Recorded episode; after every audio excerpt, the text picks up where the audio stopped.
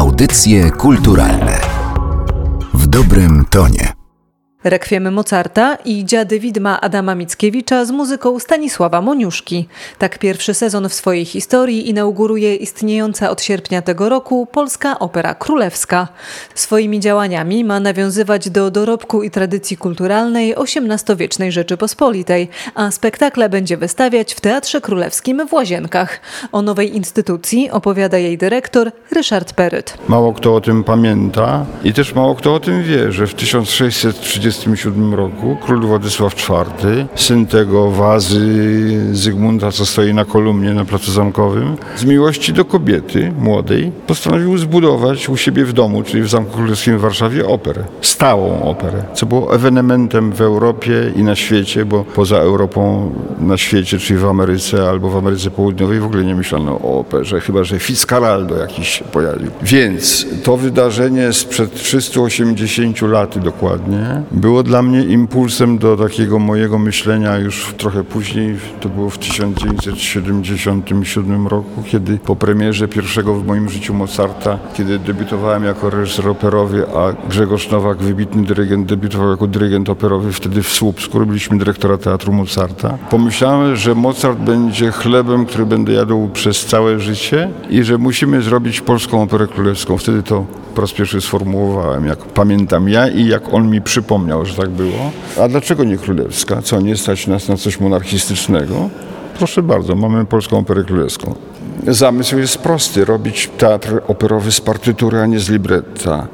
Podstawowym tekstem opery, co powtarzam od dziesiątków lat, jest partytura. Mało kto z reżyserów operowych czyta partyturę w sposób taki, który jest czytaniem tekstu tak jak w teatrze dramat jest tym tekstem, prawda?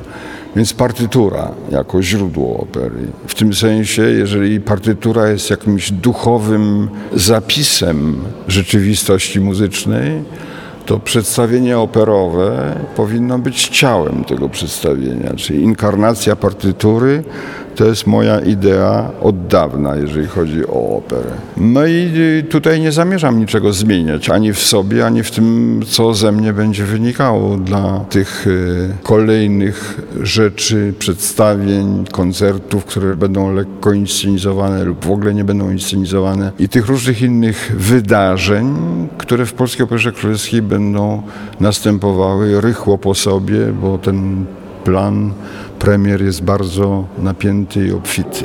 U początku monastycyzmu europejskiego była zasada benedyktyńska ora et labora, prawda? módl się i pracuj. No to ja nagle miałem takie myślenie ora et opera. Módl się i działaj, znaczy twórz operę, ale opera w tym sensie, że to nie jest gatunek muzyczny, teatralno-muzyczny, tylko to jest to, co znaczy słowo opera po łacinie, że opera to jest dzieło, ale także służba. To jest ten drugi sens, nie mniej ważny słowa opera. Więc nie chodzi o uprawianie gatunku, tylko o pewien zadanie życiowe. Nie powiem misja, bo to za duże słowo, ale po co to robimy i co my tak naprawdę robimy i dla kogo to robimy nie dla własnej chwały, chociaż oczywiście część apetytu takiego egoistycznego, żeby nas ktoś pochwalił, istnieje i tego nie ukrywam, ale tak naprawdę starać się być jak chleb, a nie jak ciasteczko. Od ciasteczka można się źle poczuć.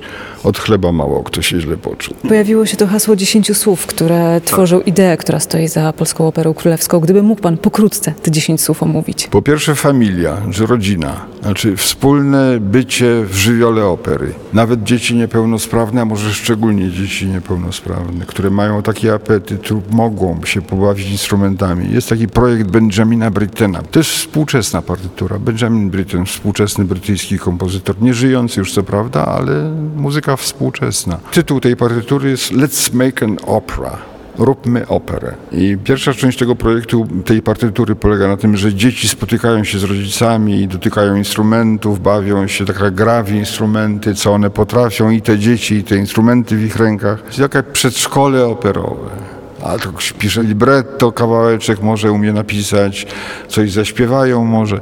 I to jest takie przygotowanie. A drugą częścią tej partytury jest przygotowanie przedstawienia operowego, jednoaktowego, Mały Kominiarczyk. Akcja w największym skrócie jest taka, że dziecko utknęło w kominie i inne dzieci chcą to dziecko uratować. Tych kominiarczyków może być nie jeden, jak jest w partyturze, tylko 50, jeżeli się okaże, że tyle dzieci się zgłosiło i rodzice.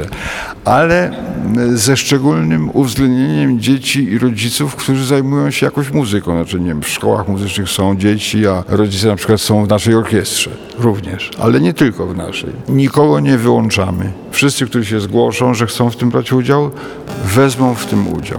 I to trwa przez cały rok, ten Polska Opera Familia, do Dnia Dziecka, w którym to dniu będzie premiera tego, czy żniwo tego całego procesu bycia razem. Róbmy operę.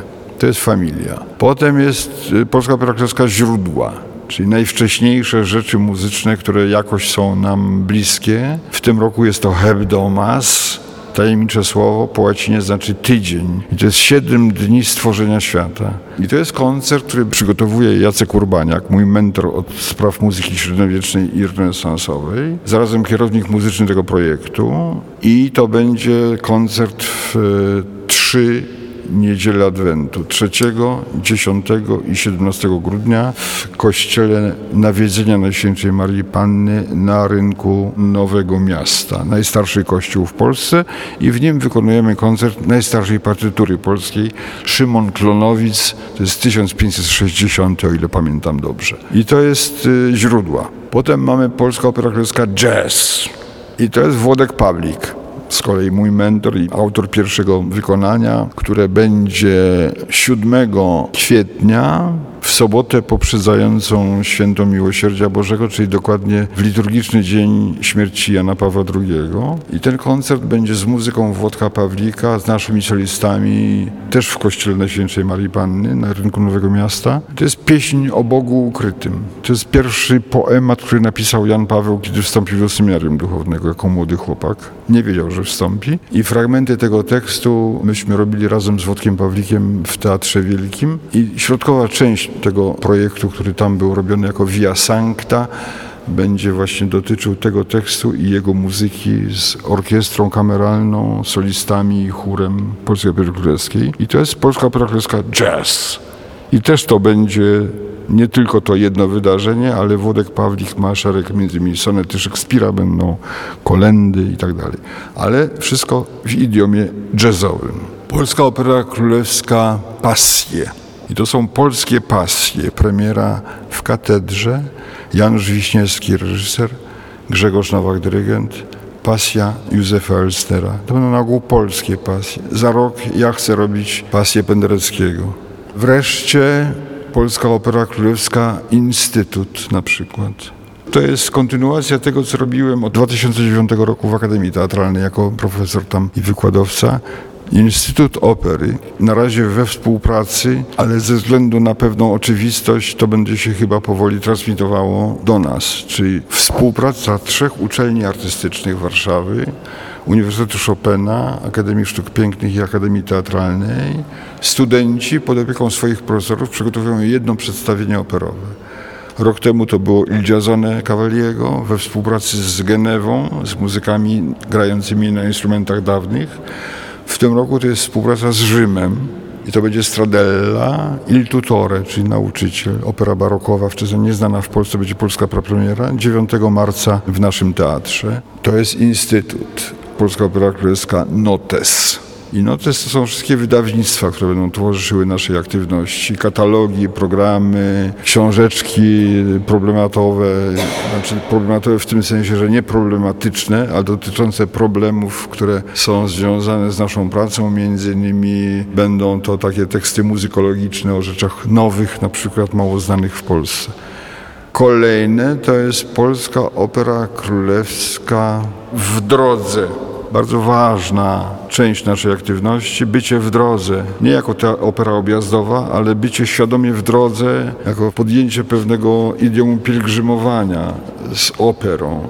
I to te kameralne bardziej niż te duże nasze przedsięwzięcia byłyby w drodze od samego początku, czyli na przykład y, Aleksander i Apelles Kurpińskiego, to jest trzyosobowa obsada, idealne na to, żeby spakować kostiumy do walizek i ruszyć w drogę po Polsce. Chciałbym, żeby nie było granie w remizach strażackich i w domach kultury, ale na przykład w pałacach, które są liczne i mało znane lub mniej znane, nawet pałace, które są w ruinie. Dziady zagrane w ruinach pałacu wydają się być idealną opcją dla tego kształtu tej twarzy w drodze. I wreszcie Polska Opera Królewska Forum. Forum to jest taka forma obecności publicznej, która będzie polegała na rozmowach moich ekspertów. To jest Antoni Libera, wybitny filolog, tłumacz i myśliciel, mój przyjaciel i jego i mój przyjaciel, dominikanin ojciec Janusz Pyda, no i last but not least Ryszard Peryt jako trzeci. I to będą takie rozmowy, żeby nie mówić konwersacje czy debaty, bo unikam tego słowa, rozmowy trzech starszych panów z ojcem duchownym jednym na temat tego, co będzie za chwilę premierą. I pierwsze forum to jest w dniu premiery Dziadów, taka godzinna rozmowa z obecnością publiczności w oranżerii przed wejściem do Opery Królewskiej, do teatru. I to jest forum, które będzie przed każdą premierą miało miejsce, a może i częściej. Zobaczymy, jak to się ułoży. To jest pierwsza próba. No i wreszcie ostatnie słowo. Polska Opera Królewska Festiwal. Nie będzie to taki festiwal, jaki normalnie się rabia, tylko to będzie żniwo, plon całego sezonu.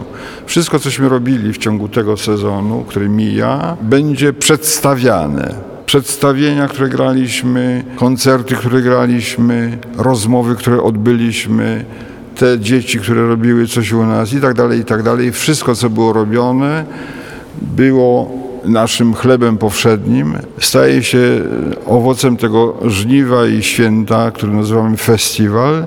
I festiwal tym się będzie różnił od normalnych festiwali również, że początkiem festiwalu jest premiera i końcem festiwalu jest premiera. I na początek festiwalu robimy premierę drugiej z pereł Mozarta, czyli po weselu Figara w grudniu, w lipcu, 5 lipca Don Giovanni Mozarta, Łukasz Borowicz, dyrygent, reżyser Ryszard Peryt, Dorota Kołodyńska, scenografia i kostiumy. I to jest inauguracja festiwalu.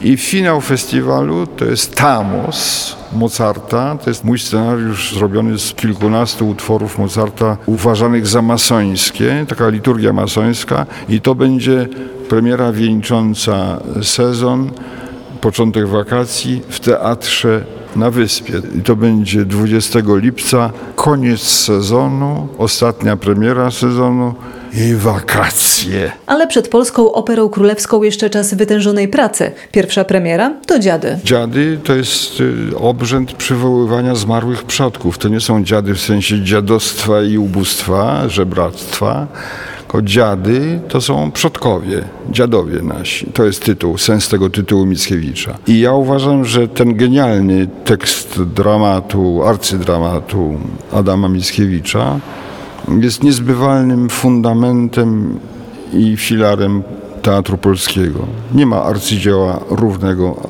Mickiewiczowskim dziadom.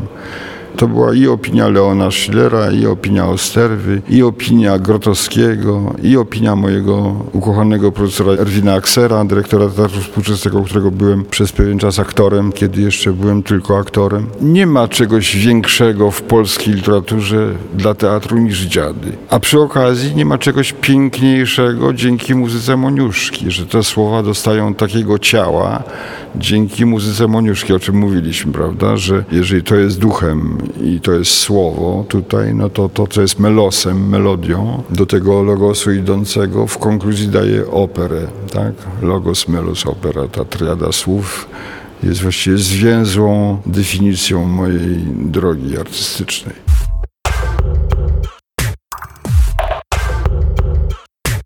Materiał przygotowała Magdalena Miszewska. Audycje kulturalne w dobrym tonie.